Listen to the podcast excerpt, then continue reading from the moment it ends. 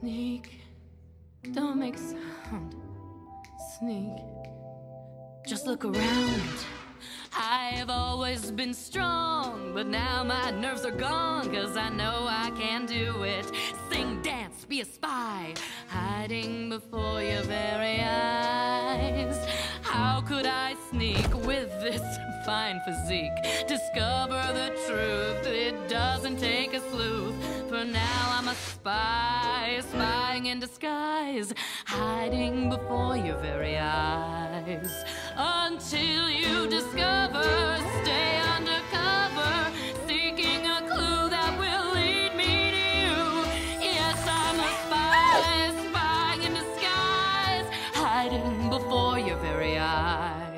Hello and welcome to the podcast of Power, a She-Ra and the Princesses of Power companion podcast. I am one of your hosts, Nero, And I'm the other host, Jane. and today we are talking about the classy, uh, the stylish, the sonorous episode, "The Perils of Peekablue," season five, episode seven. Yes, we have the wonderful and and majestic episode, the the spy thriller of the series. a uh, just a I would say it's a little bit of a brief, you know, respite from the past couple of episodes, but honestly, not really. It starts out as that, and then it's not. Yeah, you know, we start out as oh, it's a Seahawk episode. There's shenanigans at a party. It's fun, and then It's just a fun time. It's great. And then um, it turns out the the sort of the the dial uh, gets turned up while nobody's looking. yeah, no, it really sneaks up on you in the last bit of the episode here, uh, much like all of those chips snuck onto people's necks. But we're getting ahead of ourselves. Oh yes, we are. So, uh, this this episode opens up with uh, everybody on the ship. You know, the best friend squad and everybody. But check your calendars, everyone, because it is National Annoy Squidward Day. this I love this opening so much. We start it's Adora trying to resummon the sword, trying to get the hang of this new more, you know, channely style She-Ra ability. Um and Bone Glimmer are there to be annoying, we irritating. God. Yeah, so so Glimmer and Bow are trying to get her to to do do her glowy thing, and they are they are really just like, oh come on, Adora, you know you can do it. It's don't let the distractions distract you. And uh, Catra sporting a fun new outfit. That's right. Uh, if we if you look at the semi canon to canon fan fiction that we talked about in last week's Patreon episode, you'll know that Entrapta made this for Catra because obviously she lost her old uniform uh, on the Velvet Glove. Yes, yes, that that old uniform is is gone, and she certainly didn't want to be uh, in the horde outfit any longer. So she got a brand new look, and it's pretty sharp. We got like, uh, uh, it's sleeveless. It's this nice sleeveless outfit. It's got this sort of chest diamond on it, uh, high collar. It's uh, it's basically identical to her season four outfit. Uh, with a few, with obviously she has the short hair now. Uh, she doesn't have any sleeves, and instead of the horde symbol, I believe there's just like a, a back diamond on the back of it. Yes, it's it's pretty sharp, and I think the belt is new. I don't remember the belt being there on the season four outfit. It was there; it just had the horde symbol on it, which it does not now. Right. Okay. Yeah. And the belt doesn't have the horde symbol on it. It's pretty sharp. Um. But yeah. So she shows up and she's like, "Oh, is it time to bother Adora?" So she just like plops herself right in Adora's lap and just very smugly and starts like irritating her and flicking her nose with her tail. It's all very heterosexual, we can assure you. Uh, extremely. But yes, just to speak a bit more on Catra's new design, obviously we talked a little bit about the visual language of that sleeve and whatnot, right? Mm. Well, no mask, no sleeves. She is more vulnerable and open now. She's not hiding anything anymore. Yes. She's uh she's bearing much more of herself to Adora and, and the world and, at large. and it's it's it's a really it's a really nice like visual way to sort of explore that uh that new aspect of herself that's that's sort of coming into play here which is pretty nice And so they they are closing in on Etheria, Entrapta is like trying to get a signal, because they should be within comm range pretty soon. Um, at this point, Catra kind of like goes to sit at a windowsill and kind of think about what going back to Etheria actually means, because probably she hasn't really considered that it was a real thing that could happen until very recently. Yeah, she's a bit conflicted. She's like she's happy to go back, but she's also not. She's got anxiety. She's got anxiety about it, and it's understandable considering. And uh, Adora idly wonders, what what are they doing on Etheria anyway? And we hard cut to fancy outfits. Seahawk is yelling. Seahawk is narrating. It's Seahawk is a very convenient uh, character if you just want to insert a narrator for no reason because he just narrates his whole life basically if he if if he realized it, you know, he would be doing like the the Kronk thing of like singing his own theme song like while he's doing everything. I'd love that. But yeah, they are going to infiltrate a secret underwater party. Uh, and we'll learn what that reason is after the intro. But speaking of the intro, we have something to discuss. So. Yes, we do. The intro is a little bit different. That's right. So, of course, the intro changes sometimes between seasons. It changed in season four to reflect Catra's new outfit and, and some other stuff. Um, and it changed here at the very at the very beginning of the season. We had you know the big Horde splash screen with all the villains that had Catra in the center of Horde Prime's grasp. Uh, she has been replaced by a big orb. Um, and the part of the intro where Catra and Adora clash, uh, usually they are like Catra is kind of like sneering in a in a kind of uh, battle hungry way. Uh, that is not the case anymore. They clash and then they give each other like a gentle smile. Yeah, a little gentle smile and they break away. And then on that uh, on that that splash screen, that the sort of title screen, you know, who's that hanging out on the right side? Well, uh, that's her friend Catra. She's she's finally in the shots. She's finally a part of the team.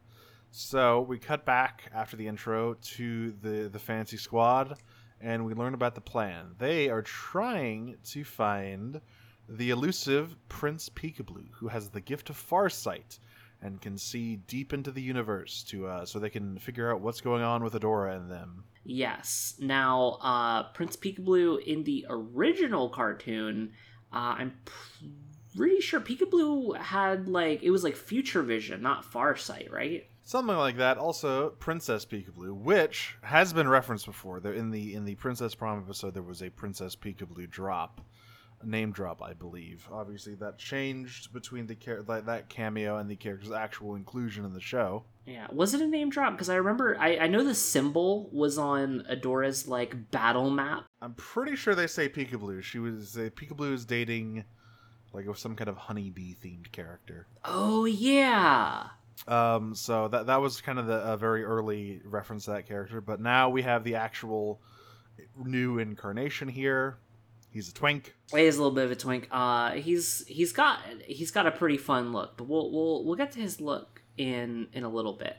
Uh, for now, though, everyone's sort of trying to get in character, right? So Mermista has uh, in in her uh, crime novelist wisdom, her her great knowledge of this sort of thing, has developed for all of them fun and interesting character backgrounds. That's right.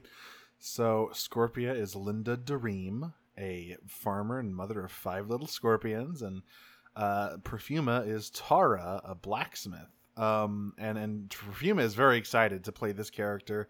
She's got all sorts of lore ideas. Yeah, she wants to have an evil twin. She wants to have an eye patch be just a a card shark, a whole a whole thing. Scorpia, meanwhile, not too excited about this whole prospect. She's not really confident in her ability to sort of play it cool. No, she's not exactly a liar or like somebody who can kind of just think on her feet super quickly and stuff like that. At least not typically. Um, so she's a little bit anxious about the whole ordeal, but you know, she's she's gonna try her best. So they end up in infiltrating the party, and they're wa- they're walking around. Everyone else is kind of starting to to try and and mingle. Try being the operative word. Perfuma is really the only one who succeeds here. By the way, we should totally talk about the party outfits because they are different than the usual formal wear we get. Oh yeah, we do got to talk about the party outfits. The party outfits are phenomenal. They their their outfits are like they're kind of insane. So Scorpia is unchanged. She is wearing the dress from Princess Prom minus the bomb crystal belt. Um, so that that's a familiar look. Yeah, and it's a it's a good look by the way. Pretty strong. Oh, it's a great look. The the slit the slit leg dress, the uh, the the like fabric torn open by the shoulder spikes. It's a great look. Yeah. Mermista is wearing uh, like a like an old timey fedora, like a suit jacket, white undershirt, slacks. She's looking fresh. Yeah, high waisted slacks. She's got like a gold and turquoise belt and these gold and turquoise like um like pauldrons. Like they're not they're kind of shoulder pads, kind of pauldrons. It's a little weird. Um, which, by the way, matches very matchy with Seahawk, who is wearing sort of like a little vest and some slacks and that sort of thing. Has his hair slicked back, but he has like some gold and turquoise accents, like in the sort of the the the breast pocket with like the little the little weird napkin, you know, the little fancy napkin. And finally, Perfuma, I think, has one of the best looks here. She's got a, a shoulderless, sort of green, uh, like a like a like a what kind of green would you say is like a metallic green dress. It's like a metallic forest green. Uh, and she's got a matching, like, sort of sundress hat. It's almost like a Carmen Sandiego hat a little bit with like a round top, sort of angled and with a little red flower in it. And of course, cannot forget, she has opera gloves on, which is which is always a good look, frankly. So everyone's looking fresh. They are. They get into the uh, the secret party. They tell the doorman the password, and they are here to mingle. Uh, Perfuma uh, hits up someone right away to talk about a sword. She's already in character. Yeah, she's she's good at this. She can mingle like nobody's business. And you know, maybe Mermista and Seahawk could theoretically also do this, but unfortunately for them, um Seahawk has just a couple of problematic exes in in the audience here. You could say he's burned a lot of boat-shaped bridges. Yes, yes, he's he's burned quite a few boat-shaped bridges. Uh, yes. Yet again, we have the issue of all of all of Seahawk's ex exes who are mad at him for burning their boats come back.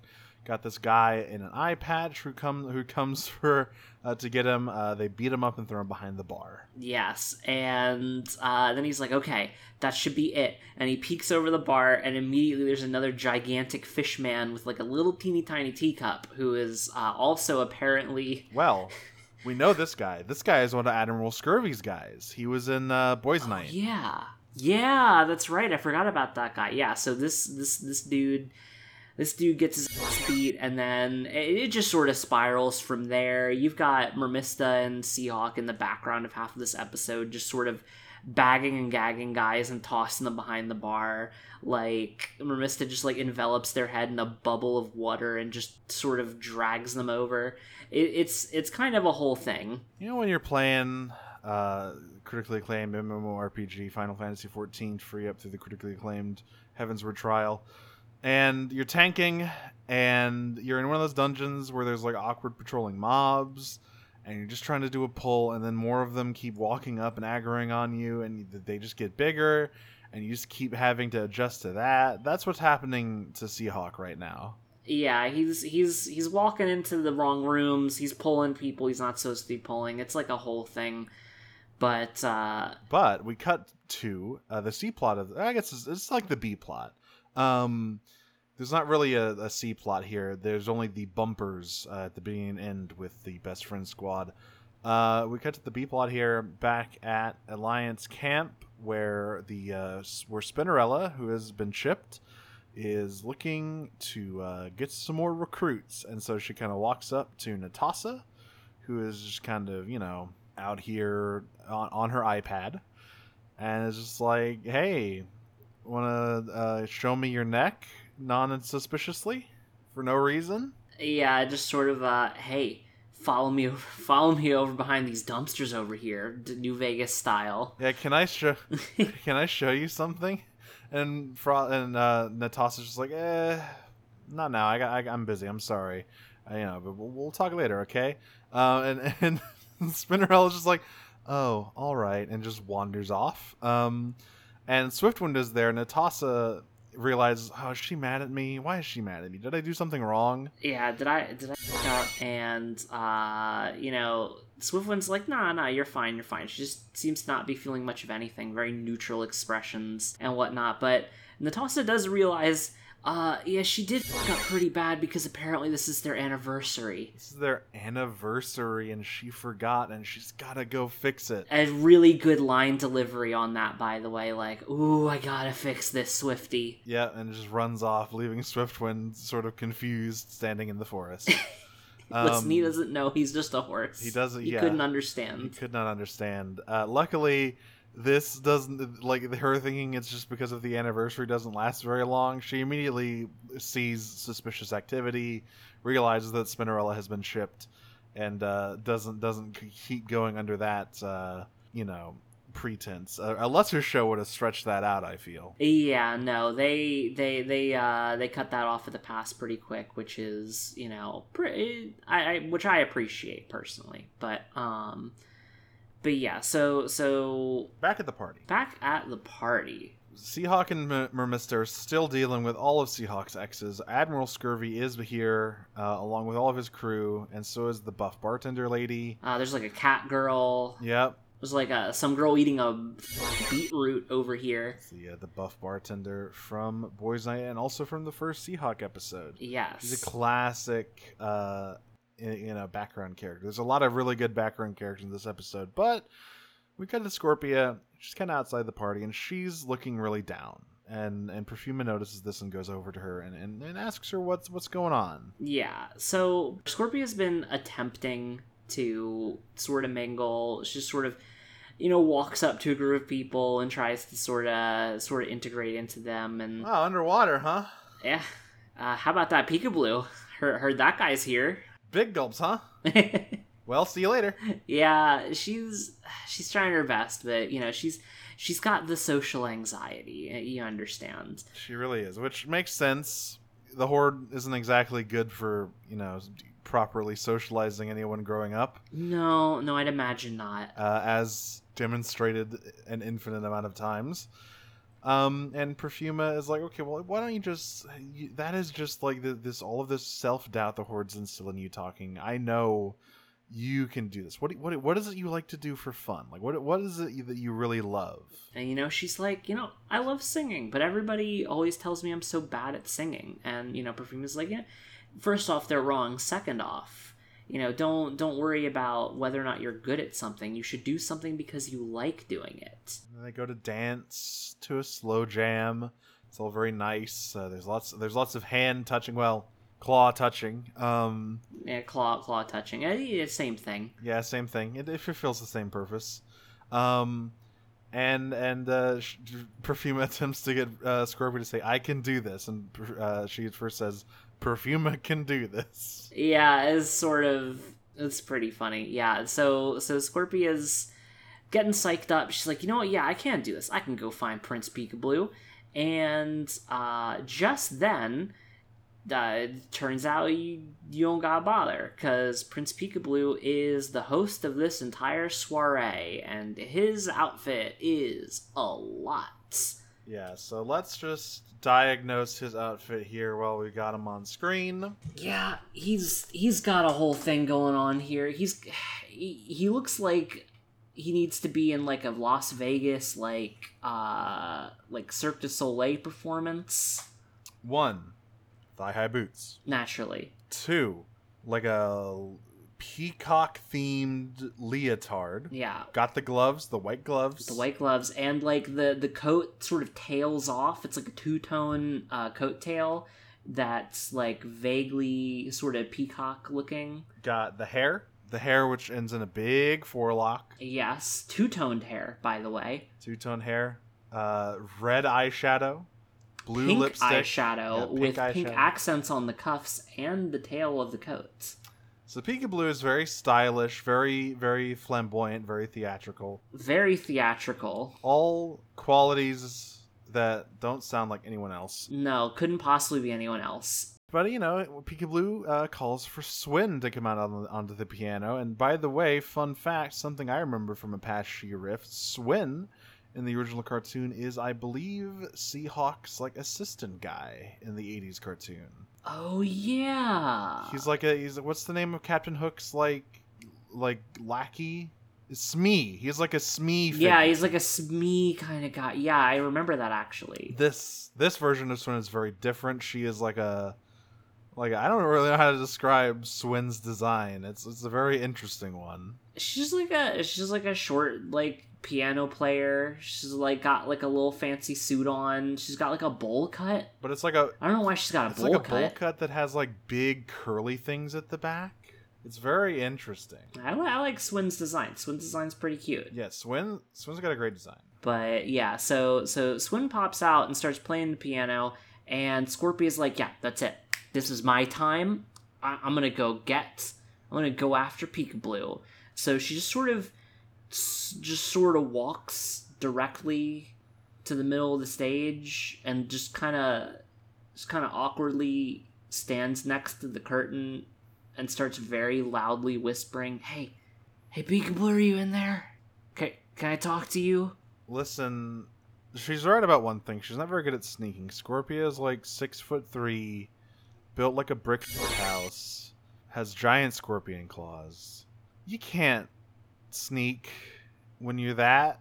this the subtlety, the lack of subtlety. Uh, yeah, and a spotlight is immediately trained on her because everyone's like, "Hey, who's that?" Um, and she kind of has to sort of, you know, uh, well, actually, before that, you know, Yeah, before that, I was gonna say before we get to the musical number, and there is a musical number, by the way. So Mermista and Seahawk have successfully captured a quarter of the party, all of whom want to uh, disembowel Seahawk for setting their boats on fire and breaking their hearts, whatnot. Um, and so Seahawk's like, okay, that is everyone who has it out for me. Now we can head back into the party.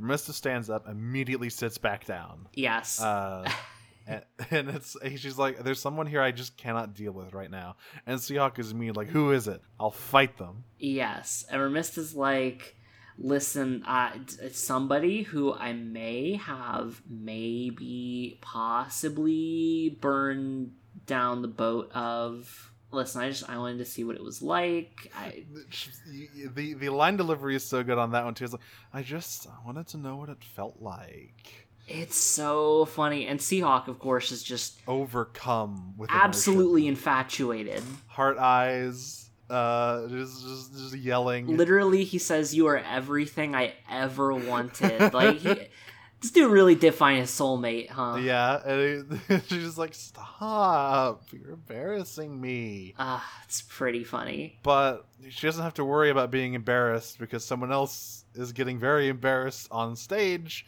because Scorpia is fumbling trying to, to figure out how to get out of this and she kind of gets I'm I'm a performer I'm trying to get backstage and so someone slides a microphone out to her Yeah, she she's sort of put on the spot here, uh, literally, and she starts to sing. And at first, you know, she's pretty anxious and very quiet, and and and you know, not not really feeling herself. But uh, suddenly, the music picks up, and like Perfuma is there cheering her on, and so is Seahawk, and uh, and she just very quickly sort of rolls into it. But um, the the song that she decides to invent on the spot here is I mean listen if this is all off the dome this is very impressive very incriminating yeah, I was gonna say like this is a very impressive like confession. This is a very impressive um, way to tell everyone in the building that you're a spy who's here to infiltrate it. yeah uh she, she that is the the gist of the song um for some reason Swin looks nervous about this no idea why Yeah, I can't imagine why. She's got like a big old sweat drop on the side of her face while she's playing. And then at the very end, while everyone's cheering, There- she sort of anxiously sort of slips away. There's a really good uh, off screen while everyone is applauding. You just hear Seahawk go, "Oh yes!" Oh, yeah, it's pretty good. It's pretty good. But uh, uh, Scorpia goes backstage and finds Peekablue at, at- at the makeup vanity, and it's like, "Oh, finally, I, I've I found you. I need we need your help. We need your help finding our friends." And he's like, "Oh, Glimmer and Adora, don't worry about them. They're fighting amongst the stars." And she's swinging her big sword, She-Ra in space, which technically that's true. Yeah, no, they they did get that one right. Unfortunately, No one else knows that. no one else knows that, including them, because surprise, this ain't Prince Peekablue. This is our good friend Double Trouble. That's right. Double Trouble is back. Uh, Scorpia gets their ass on like you know, surprisingly clever on her part. She's like, "Oh yeah, you you went to Perfuma's drum circle because earlier in the episode, Perfuma was bemoaning that Peekablue never RSVPs for anything, and so she never knows how many drums to get for the drum circle, and just catches uh, Double Trouble dead in a lie, and when they bolt, they they do say a funny word. They li- they really do just say is the thing. Like literally, they like duck under Scorpia's little like claw, and they like plain as day. Just oh Yeah, like and but uh Scorpia knocks them out. They are revealed as Double Trouble. The venom kind of causes them to blink through all of their disguises, and they kind of tell the gang what they've been up to since the fall of the Horde. So they figured that Peekablue was actually the perfect choice for uh, to to be you know to impersonate because one nobody's seen him and and two you can do anything you want as this famous hermit and and throw a bunch of cool parties and and be all theatrical and whatnot but before that they were trying to you know play the winning side and infiltrate the galactic horde but yeah. But unfortunately, the Galactic Horde is not exactly like a f- uh, a good audience. There's really nothing to do. You just sort of sort of stand around. You're just a clone. Yeah. You're not really doing nothing. But this is a lot of double trouble to pick up some very important intel. One, uh, people are getting chipped all over Etheria, including the crowd outside. Um, and two, Prime is setting up a blockade around Etheria to catch Adora when she tries to return home. Yeah, it turns out Prime is a little bit on the pissed side based on like all of the the stuff that's been going on, including the uh, sort of rescue of Catra here. So he's planning on on trying to sort of make make Adora pay in in most ways that he can. It is at this moment that Mermista shows back up, and She, she's really normal. this is very She's normal, very- uh, stiff, shadow, be shadowed walk into the room with the world's blankest stare. It's fine. Yes, and this is when we cut back to camp with Netossa attempting to grab uh, Spinnerella. Um, and once again, sort of, you know, catching her in a gotcha. Spinnerella never be- calls Netossa beloved. But that doesn't really matter because uh, turns out Spinnerella has been very busy. Yeah, Spinnerella's been busy. She's been chipping literally the entire refugee camp. I don't think there's anyone left in that entire camp who hasn't been chipped, with the exception of Netossa, Frosta, and Swiftwind. I forget, did we talk about if it would be easier or harder to chip Swiftwind? Did we already make that joke in episode 4 or whatever? Did we? I don't know. I feel like it would probably be way harder to chip Swiftwind. because like he's got so much neck but like is it is it the spinal column or is it the base of the brain where does the chip go regardless it's actually quite a good plan on horde prime's part because i mean the more people you chip the more people you'll chip it's a it's an exponential growth situation where you just have more people to do the chipping Yes, and it's uh, it's it's pretty. like a pay it forward situation It is. It's a bit of a pyramid scheme situation, kind of here, and uh, it turns out that this is this is pretty bad because not only does the Bright Moon Refugee Camp have uh, Spinnerella, who is uh, pretty powerful, but uh, guess who else it's got? Turns out Micah, uh, who is like like a 12th level caster who is just wiping the floor with everyone. That's right. Uh, Micah has been chipped. This is very bad. Netossa is just barely keeping these shield nets up against this this uh, this brunt. All the while, uh, Mermista has turned on the party. Um, and and the uh, Perfuma, Scorpia, Seahawk, and Double Trouble are attempting to escape the mob of, of chipped partygoers here. With, of course, the problem being Mermista is a very powerful water wizard, and they are indeed underwater. Yes, this is probably the worst possible person to have gotten chipped here. Um, but uh, but they're they're doing their best to try and get out of here. Um, as uh, sort of DT's uh, assessment that half of the audience has been chipped has been uh, proven slightly wrong here. It, it, they got the numbers just a little bit wrong because it's not half; it's all. They work fast. Um, but luckily they know of a secret escape route. It's on the stage. Uh, to which, uh, to which they're like, "Take me to the stage." No, no, really, take me to the stage. yeah, they're like, no, that wasn't like a joke. I, I, I really mean it. Um, yeah, and and so Scorpia is holding, is fending off all of these chipped uh, people. Um, and Perfuma is very much not down with this. She's like, you, no, no, no, you're not gonna do any of this self-sacrificing. You got to come with us, Scorpia. Yeah, well, before we get to the self-sacrifice, there is one other really good DT line. That's true. Where, where they're like, the theater. Wait, hold on. Can you help me out here? And Yeah. and Seahawk has to sort of raise their hand to the heavens because they've been paralyzed a little bit here. Yeah, they've been Scorpia, so Seahawk has to lift their hand. The theater has many secrets. And when the uh, the elevator comes down, and, and you know they're they're saying like the, the bubbles coming down, they do they do say to Seahawk, "That's your cue, hot stuff. Let's go." Yeah, uh, DT is a lot in this episode. It's pretty good. It's pretty good. Very excellent, top top shelf stuff here, DT. So, Scorpia is like she has her big moments where she's like holding the, back the mob, and you know the the, the the the ironic echo of "I'm the muscle." Remember, as we pan up her extremely ripped back. Yeah, she is the muscle, huh? She is the muscle. It's raining on her back. You know, it's just, it's it's you know, big big. They they finally got that shot in. Like they they didn't get that shot in for for Princess Prom, but they did get it in here. And you know what? It's it's pretty good. It's pretty good. large. Um, but yeah, Perfuma is really torn up about losing Scorpia because you know they've they kind of formed a, a, a connection over these over the short time that Scorpia has been with the uh, the the rebellion here. Yeah, they they really they really hit it off, and we'll we'll talk about that a little bit more later. But we cut back to the ship after both of our, our sort of Etheria bound parties have escaped uh, their perils for now. Uh, the perils of Peekablue, you might say.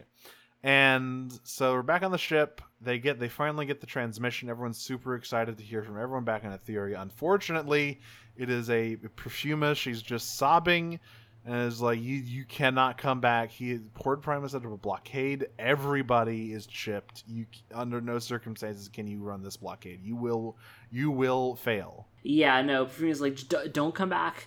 Don't like we lost. We've lost everybody. Like it's it's bad. It's really bad. And of course, she's she's like under attack while this is happening. So the the transmission gets cut short, and everyone is just left kind of silently, like mouth agape, looking at this iPad. Like, well, well. Yeah, uh, just static, and then we end. Which, by the way, earlier in the episode, Glimmer was like, "Man, I can't wait to meet my dad." Uh, I can't wait to meet my dad. It's I don't I barely remember what he even looks like. This is so exciting, and it's like, mm, I'm sorry, Glimmer. That's real rough. yeah, that's rough, buddy. But yeah, this is kind of a this is that's the perils of Peekablue. Like I said, it's sort of a break from the heavier episodes, but it does move the plot forward, and it does kind of bring a lot of supporting character arcs to their end. Because, sorry to say, all these characters who are chipped, they're pretty much going to be chipped for the rest of the show. Yeah, that's the thing, right? Is practically every single person uh is is gonna stay chipped until like yeah mo- most most of the rest of the show but it's They're kind of inert a little bit, but that's okay because. So we got Scorpia with her big moment. Mermista has kind of a funny moment that is also a very sort of touching end to her character arc. The finally like kind of accepting the, the the wacky chaotic side of Seahawk within herself Yeah. burning a boat just to see what it feels like you know Yeah, like we we get some pretty good stuff here at the at the end here for these characters. There's a little bit more to come, but yeah, largely most of their time on the show is is is coming to a close here. At least their time on the show as like protagonists basically. yeah right now they're you know they're they're they're goons at this point but we'll we'll get more on that later but uh, we got a few just a few questions um, a lot of them are kind of run off from last week in the curious cat let me check twitter nothing on twitter let me refresh the curious cat Yeah, let's check the curious cat real quick. There's a few people getting your. I'll go ahead and start off with a nice little one uh, from anonymous user. I always thought Bow and Scorpia should be friends. They're both the core of their friend groups and really enthusiastic about their friends. Thoughts? Yeah, you know, I I think so too. It's it's kind of oh, I'm trying to think. I don't know that we get any like like strong bow Scorpia interactions, but like yeah, I feel like they'd really hit it off. I feel like they'd be like like they they would they would have a good thing because they're both you know they're very like emotional like emotionally like sort of focused characters. They're very like uh, they're very kind. Uh, they they really really want to be a good friend to everyone. Uh, they're they're both big fans of jokes not not always the best jokes a lot of puns Yeah, they they do like really bad jokes a lot of the time. But yeah, I think there was a little bit of them at the beginning of the season where we saw them really hitting it off. But uh, yeah, I, I would like to see I would like to see more of Scorpia and uh, the other princesses in general. I know we get a little bit of it, but you know, just a little bit more would be would be nice to me. Oh yeah, for sure, for sure. Uh Anonymous says, "Do you think Catra and Adora blushed as much as they do in season 5 uh, when they were in the horde together?" I mean, probably probably not as much, but certainly not none. Yeah, like I think they were really not sorting through all of their feelings yet when they were both in the horde. And you know, you don't really get to be soft or vulnerable in the horde. You just have to be, you know, the the the, the big bad soldier that Hordak wants you to be. Um this is sort of a like they're they're reconnecting it's been you know it's been it's been a couple years it's been over a lot of changes throughout their lives and like it, it, they're just blushing all the time and, and doing as we said very normal straight things like you know plopping yourself down in your best friend's lap and sort of whapping her your her uh, her face with your tail you know You know, pretty pretty normal, pretty like very heterosexual that that sort of thing. Oh, what else we got in here? Let's see. Uh, we got one about taking control. Um, well, like I said, a little bit of runoff from from the last one here. It's quite obvious in taking control that Catra lashes out at Adora because she's stressed about the chip and feels guilty and afraid to face the people she's hurt. But do you also think there's a chance she's embarrassed about the things she did when she was chipped as well? Not only was she forced to fight Adora, but as you pointed out in the Save the Cat episode, she was also forced to display her vulnerabilities, such as admitting Adora broke her heart and fighting her in a rather intimate way. It just makes me wonder if that might be a factor to her behavior as well, but let me know what you think. That could definitely be a part of it. She said a lot of things. Oh yeah, she did say a lot of things. I mean, I think that like I think she is definitely like embarrassed. Um she's she's definitely like not especially feeling great about how vulnerable she was and like just saying stuff.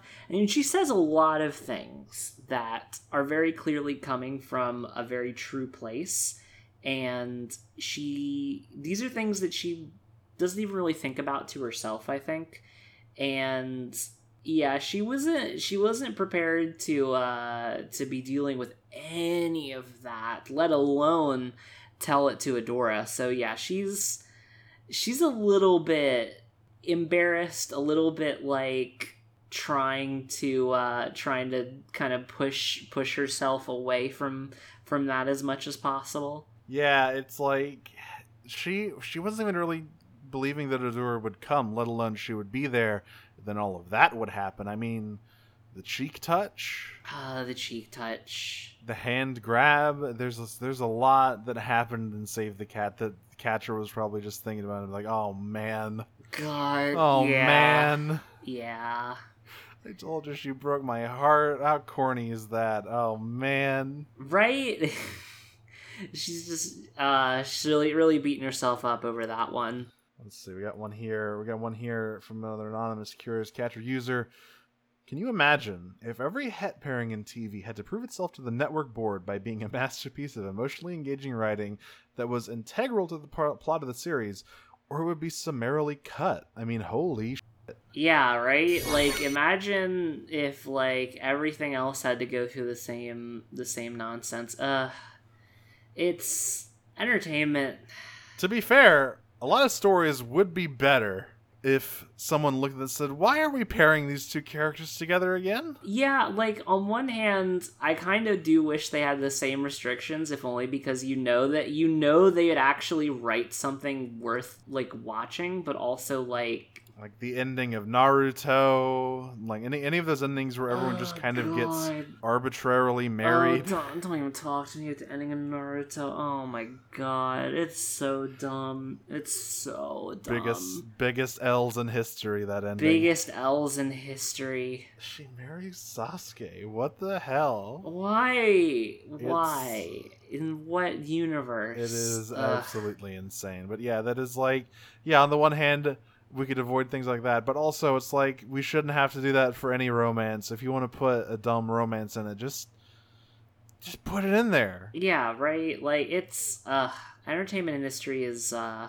It's bad. it's not great. Well, you know, we got it's fine. The guy who's in charge of like the the biggest and most successful movie studio of all time doesn't know about on on screen shooting until very recently. It's okay. Oh god.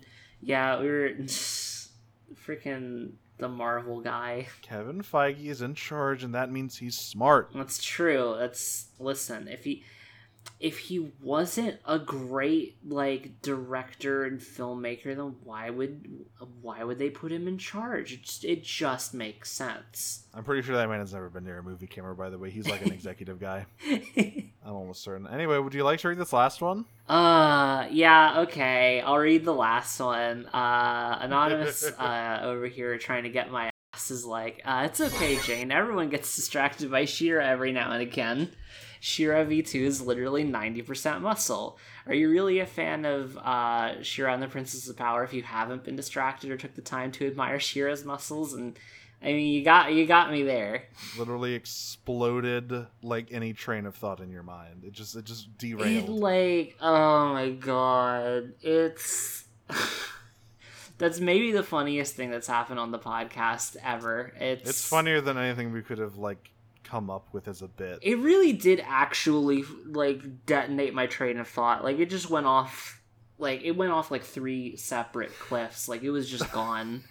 like I I cut I cut the pause down in the actual episode itself, but like there was like a solid minute of dead air while I was trying to figure out what I was saying. All you could see was biceps flexing. Uh All right, well that's that's all of our curious cats this week. Uh, but that's not all that we have. Of course, we have our Patreon, patreon.com slash pod of power. You know we got a lot going on there. Hopefully we'll have more going on there soon. If you donate at the $1 level, you get access to our private Patreon Discord server we hang out and do stuff. I'm gonna start trying to do some movie nights on Wednesdays. Gonna maybe do some Jackbox in the future. yeah, it should be pretty fun. I think the first movie we're probably gonna do is like Promare, just because like uh, me and Nero really like Promare quite a lot, and it's been a while since we've seen it. One of my favorite movies of all time, hands down. Promare is, is a wonderful movie. Oh, it's so good. I think about uh, I think about the soundtrack all the time. It's so good. Uh, and of course, you also get access to all of the uh, old ep- uh, episodes of our side series, which are the Owlcast, going over the Owl House, soon to return uh, with the, the new season of the Owl House coming. uh, Kipo Cast, where we watch Kipo and the Age of Wonder Beasts. Uh, we are going to be recording the final season two episode of that this week, so keep an eye out for that. Yeah. And the brand new Infinicast, where we are going through Infinity Train one book at a time. We're starting with book one. Uh, cannot wait to watch more of that show. Oh yeah, that show is pretty good, like pretty shockingly good. So so yeah, we're uh, we're we're looking forward to that. And of course, at the three dollar level, if you are a force captain, if you have gone through the rigorous training required to do so, which means like clicking a, a few buttons on Patreon, you get access to all sorts of extra goodies, such as staying current on said side shows. Yes. Uh, you also get access to the Patreon as well. Just by the way. Yeah, you get access to the, anyone who pays gets access to the Discord. Uh, we also have she riffs where we uh, we go over and, and, and make jokes over uh, old She-Ra cartoons that come in the form of a singleable commentary. All the episodes are on YouTube. You can just uh, pop one on, follow the link, and watch it. This month, I think I'm going to try to dig up an old Peekablue episode. Yeah, should be pretty fun. Should be pretty fun. Uh, we got other stuff as well. We got uh, bonus episodes. Uh, recently did one on the uh, the Save the Cat script, as well as the uh, sort of canon, not canon, uh, Totally canon. fanfic, the extremely the extremely apocryphal canon uh, fanfic, as well as that sort of um, like deleted scene or the the the like storyboard of uh, that one glimmer scene. So that's that's pretty good. We've we've done a few different other bonus things too, like uh, Legend of the Flame Princess. We read that. Uh, read Noelle Stevenson's memoir. That's a good episode. Read that memoir, it'll recontextualize a lot of things about this show. Oh yes. In addition, at some point soon, we will be recording an actual play one shot of For the Honor, uh, the She-Ra inspired tabletop game, uh, the hack of Firebrands, a very cool system. Um, so look forward to that in the near-ish future. Yeah, that'll that'll come after we actually finish the season itself, probably after the email episode. So it's going to be a couple of couple of weeks here, a couple of like a month or two, but it, it it's it's coming along. That's coming along. And of course, if you are a Force Captain level patron, you get your name read at the end of every episode. Oh boy, I gotta. Yes, Okay, let me take a few deep breaths that's some here. special shout outs. That's right. Uh, just joined very recently within uh, the last recording of this one. We got Emily P, Zach, and Jen B. Um, so thank you all very much for that. Yes, thank you very much. And of course, thank you to everyone else, including Katie Sinclair, Chris, Remy Dillon, Brisley Hammond Brower, Salty, Salty Blue Holly, I Beauregard, Kaylee Louisa, Garrett Johnson, Ross Ivy, Emma Lynn, Ashley Butcher, Anelia Cody, Haley Moreland, Yusuf Gerch, Ashley, Kyra Williams, Mabel Mabel, Ryan Kuhn, Jennifer Jones, Jess Pumphrey, Leon Lay, Sean Montgomery, Jack Onora, Brittany Ray, Olivia, Michael Steinert, Tara Stark, TCO, Brendan Fitzgerald, Tobu, Emma Grossman, and Robert Harris. Thank you very much. Uh, we're we're really we're really getting really getting up there. Thank you. All right. And uh, of course, you can find us on Twitter at Podcast of Power, where we post new episodes, question posts, and retweet funny posts from time to time. Stay abreast of any news there. If you have a question that's longer than a curious cat, more in depth, want to send it in, you can send that to podofpower at gmail.com. Uh, if it is in relation to a specific episode, mark it as such. If not, uh, if it's for the end of the uh, the email episode, just mark that too. Um, is there anything else? I don't think there is. You can, if you want to hear more of me in particular, you can go find me over at Disney Minus Pod, where we talk about uh, stuff that's on Disney Plus. Our latest episode was on Tarzan. That's actually a pretty good movie. It's yeah, it's not bad. It's a little weird. It's a little weird. It's very strange. Um, Phil Collins is there, but I, re- it's a I like that weird. It's a it's got a weird vibe, but it's a weird vibe I like. yeah. Then the music and the music's not half bad. It slaps. It slaps. Tarzan does some toe stuff though. That is weird. It's a little bit weird. Yeah, don't don't like don't like that so much. But Well, but yeah. So for but that's gonna do it for us uh, this week for the non spoiler section. So if you're heading out, we'll catch you later. But if you want to talk about some spoiler zone content, we will see you on the other side. Sneak, don't make a sound listening. Just look around. I'm a spy. I'm a spy. I'm a spy. All right, so. So, yeah, so let's talk a little bit about Scorfuma. This is a very interesting one because it's not really technically in the text. Like it is, but it's not yeah, it's like it's interesting, right? So, it's I'm pretty sure I'm 99.9% sure that it is confirmed that it was like intended. Like I'm pretty sure somebody I don't know if it was actually Noelle who said this or if it was someone else. Um, but someone did like talk about it like post show at one point about how like they like were specifically like really trying to trying to get Scorfuma into the actual text of the show and uh and they did a pretty good job with it frankly i think it it, works really well i think Yeah, it's just like it's a thing where they didn't have time to really, really get to it, but the time they did have, they allotted very well on this episode in Return to the Fright Zone. Like, it's a really cute dynamic that they have, Scorpia and Perfuma. Um, it's like Scorpia, of course, as we've said many times before, just, has just had a terrible time in the Fright Zone, like everyone has. yeah she's like everyone has but scorpia especially has had a really rough time because she's such a like gentle soul and that was used against her really hard and used to really manipulate her and put her in situations where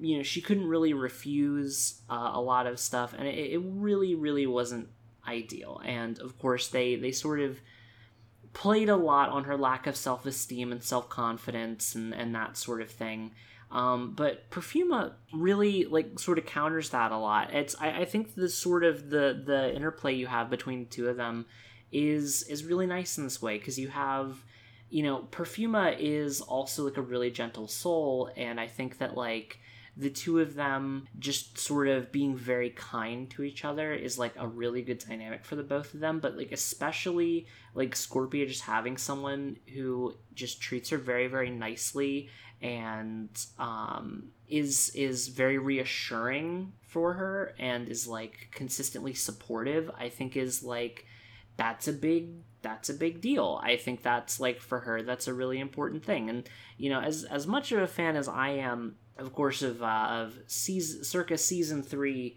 um Catra Scorpia that that relationship i feel like it really would not have ended up in as good a place as I think that like Scorfuma actually does get. No, because you know, as we, we talked about whether or not Catra would have been better off staying in the Crimson Waste. I don't think so, because she would have had a lot of unresolved stuff. But like, even if that had happened and and, and Scorptra had become a thing, it's like neither of them were good for each other, especially not Catra. But like, Scorpia just wasn't ready for a relationship like that. No, not at all. Because, you know, of course, at the time, she's still, like, pretty down on herself. She doesn't have an especially large amount of self confidence. And she's also still, like, pretty, like. There's like there's like some sort of like codependency elements a little bit with her and Catra in the sense that like she's she's very like she's very attached to an idea of Catra that she has in her head that isn't necessarily the same as like who Catra actually is. and oftentimes can't see past that image. Like it's kind of overlaid over Catra's reality, um, and that doesn't really shatter until season four when it's like all of the Catra puts Scorpia through just becomes too much to pretend otherwise, and she stops playing herself for all of this stuff and, and decides to go out on her own. And like Perfuma, from the very start, uh, when when Scorpia first arrived, she was the one who was most welcoming of her. She was the one who was who was sticking up for her. Sure, it, she accidentally got stung, but that didn't stop her from sticking up for Scorpia. No, yeah, Perfuma was really the first one to sort of extend the the olive branch, as it were, and that's.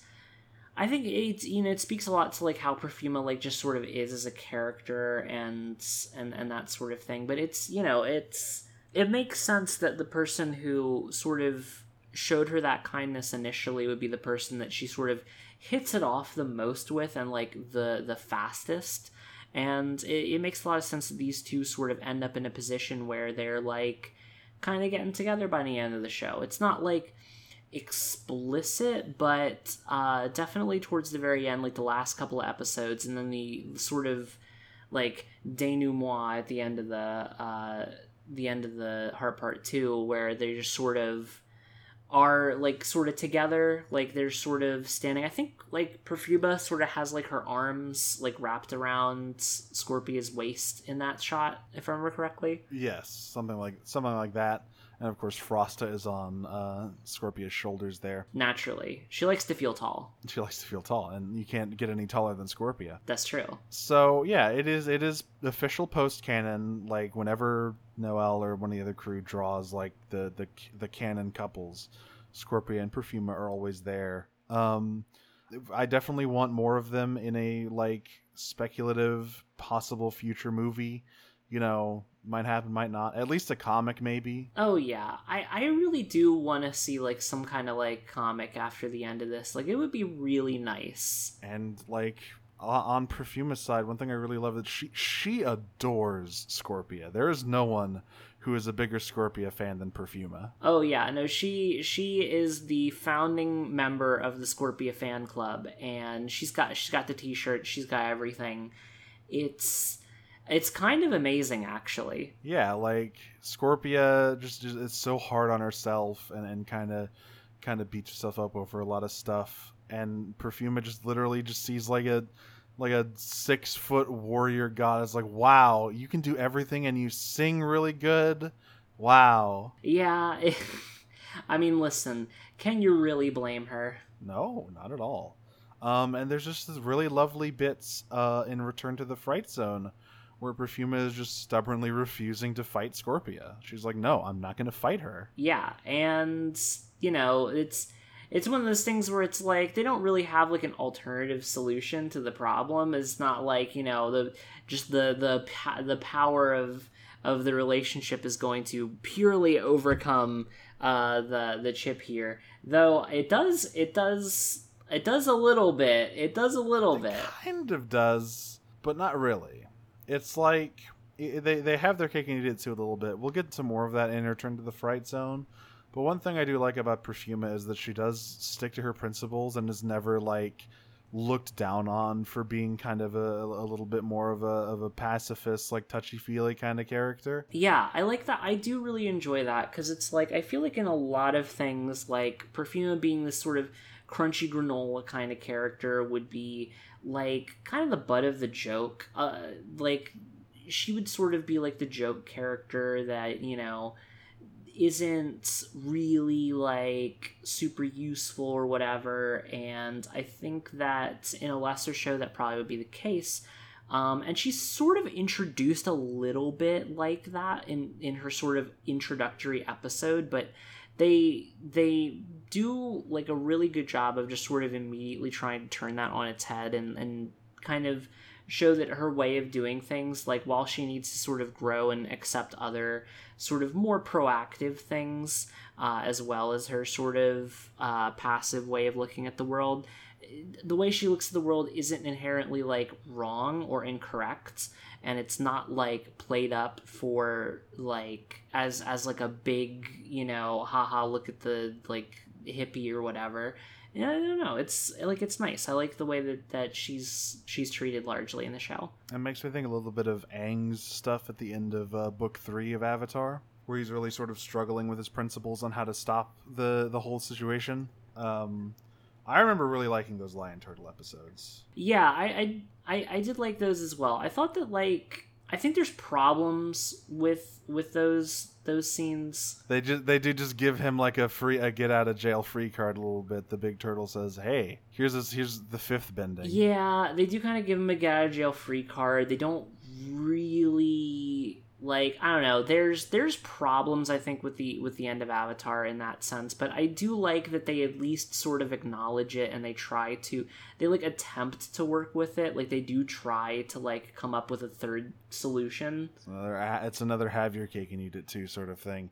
Just a bit more of an egregious case there. Um, but yeah, Scorfuma is like I, I wish there was more of it, but I understand why there's not. Yeah, it's like many things in season five. It's it's sort of like it's it's sort of a buffet table and all of these like all of these delicious little finger foods are here and they introduce so many great things uh, into the show but you had to make room for the the like triple tiered wedding cake of of Catradora in the middle and the actual like core of the story here. So you know you, you didn't you didn't have room to have uh, as much as much on the rest of the table here, but hopefully in the future we, we get a little bit more because I, I would not mind uh, getting getting some more stuff with all of these characters. So next week we will be getting into another really good episode, uh, Shot in the Dark. Catra's first adventure as a member of the Best Friend Squad. Yes. Yes, we get introduced to Melog, we get like all this other stuff. I'm really excited for this one. Some great Castaspella and Shadow Weaver moments. Yes, this is this is actually one of my favorite season 5 episodes. It's not my favorite favorite, but it is really really up there. Uh, honestly one of my favorites in the whole show. Just cuz like, I don't know, just like it's it's an episode that is so centered around Catra's growth as a person. And I don't know, I just, I really like that. It's really, really nice. It's really fun. It's got great atmosphere, fun new characters. What's not to love? But yeah, that'll be next week with Shot in the Dark. But for now, I have been one of your hosts, Nero. And I've been the other host, Jane. And we'll see you on the other side of this Horde blockade.